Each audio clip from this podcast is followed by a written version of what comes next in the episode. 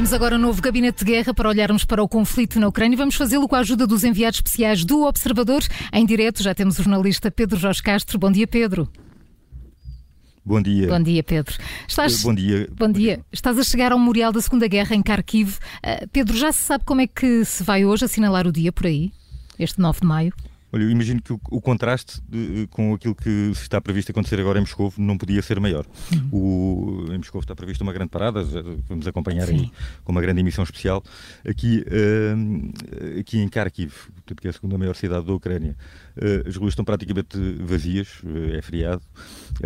há um, mesmo assim, há um grande controle de segurança. Passámos aqui por um checkpoint onde estava um homem preso no chão e algemado. Uh, e, e, mesmo para chegar aqui ao memorial da Segunda Guerra, uh, há, há, um grande controle de segurança, portanto, apesar de estar vazio, vieram logo ter connosco a pedir uh, os passaportes e a identificação, a pedir que, que, que, colocássemos aqui os coletes à prova de bala para vir aqui a este memorial que está vazio. o memorial é, fica num parque, Uh, um, um, parque portanto, com, com, árvores e tem uh, aqui uma estátua imponente uh, de uma, aquilo que eles chamam a Mãe Pátria, é uma estátua com cerca de 10 metros de altura e se calhar conseguimos aqui ouvir, mesmo em frente à estátua, temos aqui o som de, de, de, que pretende, pretende, simular o som de um coração Uh, creio que conseguem ouvir aqui este, Perfeitamente. este batuque uh, em permanência. Uh, tem um som um bocadinho diferente daquele, daquele som que marca habitualmente os nossos dias aqui no, uh, na Ucrânia e sobretudo aqui em Kharkiv, dos, dos bombardeamentos continuam com grande intensidade. Há, há, uma, há uma grande preocupação sobre aquilo que pode acontecer neste dia. vários elementos das autoridades nos têm alertado que se esperam para hoje uma, uma grande intensificação dos, dos bombardeamentos e, portanto, está tudo bastante preocupado com aquilo que pode acontecer e houve apelos das autoridades para que as pessoas não se concentrassem hoje, para que não viessem festejar o dia da, da vitória como fazem habitualmente nos outros anos. Uh, a indicação que tenho é que uh, em, em, anos anteriores, por exemplo, a esta hora já haveria muita gente aqui neste, neste, junto a este memorial, já haveria centenas de, de ramos de flores, se calhar neste momento conta aqui uma dúzia de ramos, talvez, uh, e as pessoas quase que vêm à vez, precisamente para evitar ajuntamentos. Falámos há pouquinho com com um grupo de quatro pessoas uh, que se estava a dirigir aqui ao, ao memorial com, com, com, para colocar, depositar as suas flores, são veteranos de outra guerra, portanto, não, nem da Segunda Guerra, nem, nem nesta ainda, que obviamente ainda não têm veteranos, são veteranos da guerra do Afeganistão e todos os anos combinam uh, vir aqui uh, depositar as suas flores.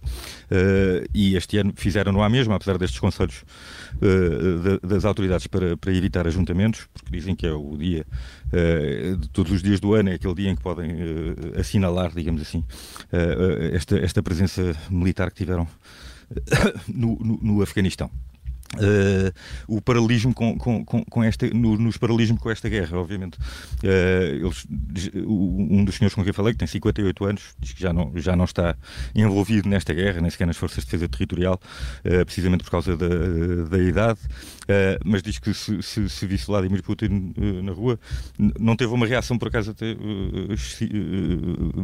não teve a reação habitual, se calhar a maior parte das pessoas aqui com quem temos falado diz que, diz que dispararia contra ele ou que lhe faria outras coisas. Diz apenas que lhe diria que não está a ir pelo, pelo, pelo bom caminho e que tem, que tem de repensar as suas decisões uh, de alguma forma. Neste memorial uh, há depois aqui uma série de, de, de imagens inscritas na parede alusivas precisamente uh, à, Segunda Guerra, à Segunda Guerra Mundial, onde, onde os ucranianos também participaram ao lado dos soviéticos contra, contra os nazis. e há uma frase aqui inscrita na parede que, que, onde se lê: Os feitos não morrerão, a glória também não.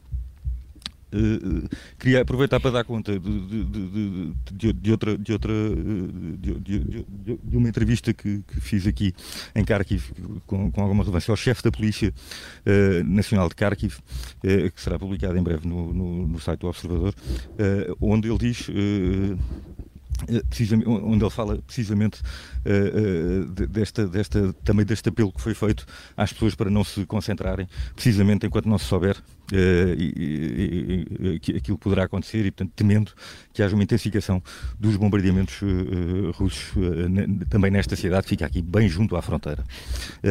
o chefe da Polícia Nacional de Kharkiv foi nomeado duas horas depois do início da guerra, o lugar estava vago, ele estava em Kiev e veio uh, a 200 km hora de Kiev para Kharkiv, precisamente para evitar uh, ou para tentar chegar ainda antes de os russos uh, tomarem, tomarem a cidade. ele conta que portanto, fez o caminho nesse primeiro dia da guerra.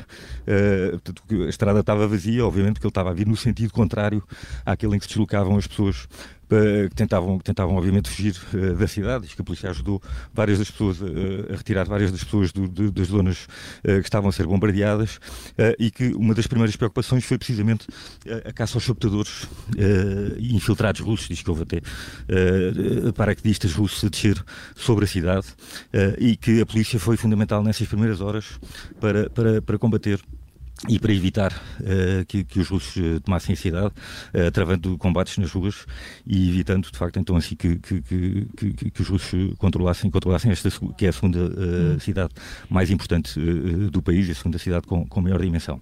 ele diz que há muitos processos, tem bastantes processos, portanto isto é uma, é uma parte significativa do trabalho dele e, e, da, polícia em Kharkiv, é precisamente a investigação contra colaboradores russos e contra pessoas que são suspeitas, portanto contra ucranianos que são suspeitos de ajudar os russos Uh, ele diz que tem bastantes processos, há bastantes denúncias contra essas pessoas que são, são investigadas, portanto, essas pessoas são detidas e diz ele que estão a, estão a reunir provas para serem todas uh, depois uh, julgadas por traição ao, ao Estado. isto para ver se depois possa, possa, possa provocar grandes problemas, mesmo até nas, nas, nas, cidades que estão a ser ocupadas. Há muitas cidades, muitas cidades e, e vilas aqui à volta de Kharkiv que ainda estão sob ocupação russa e onde uh, surgem dinâmicas uh, em que há pessoas portanto, da população que apoiam ativamente os russos uh, uh, e, e, diz ele que uh, essas pessoas vão ser, vão ser julgadas, vão ser, vão ser julgadas precisamente por, este, por este crime de, de, de de traição, de traição ao Estado.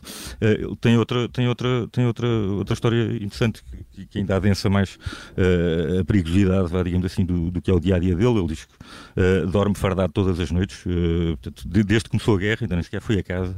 Uh, muda quase todas as noites o sítio em que dorme apenas umas poucas horas uh, e uh, tem, tem, razões para isso, porque já foi alvo de uma tentativa de atentado.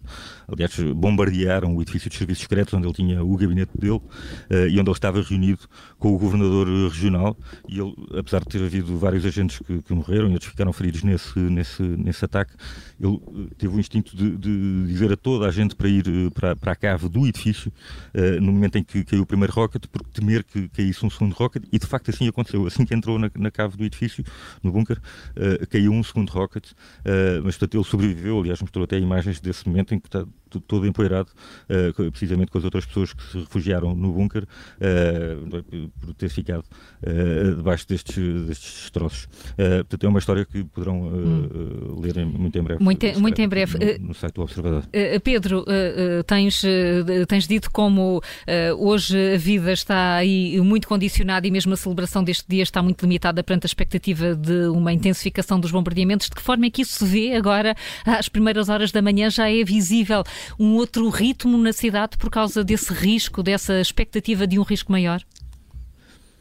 Olha, eh, de facto, tem, tem, tem, um bocadinho a ver com isto. É um dia em que é eh, feriado, habitualmente é feriado aqui, portanto, já, à partida já haveria sempre menos movimento. Uh, tendo em conta que ainda há muita gente que não está na cidade e, portanto, que fugiu, uh, ainda se nota mais isso mesmo, não é? que, não, que, não, que, não, que, não, que não há muita gente uh, portanto, aqui a viver, a, viver em Kharkiv, portanto, obviamente, logo à partida já haveria menos gente a vir celebrar o dia da vitória, comparativamente com o que acontece noutros anos.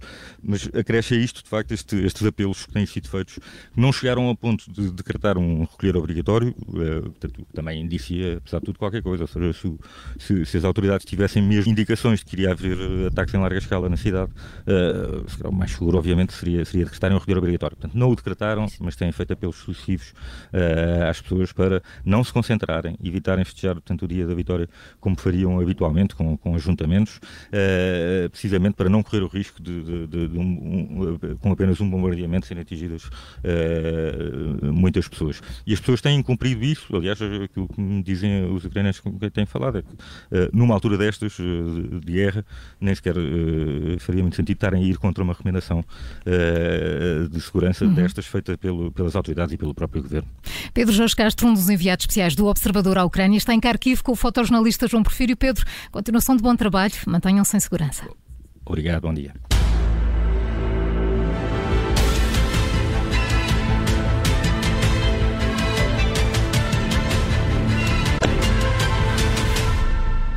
Rádio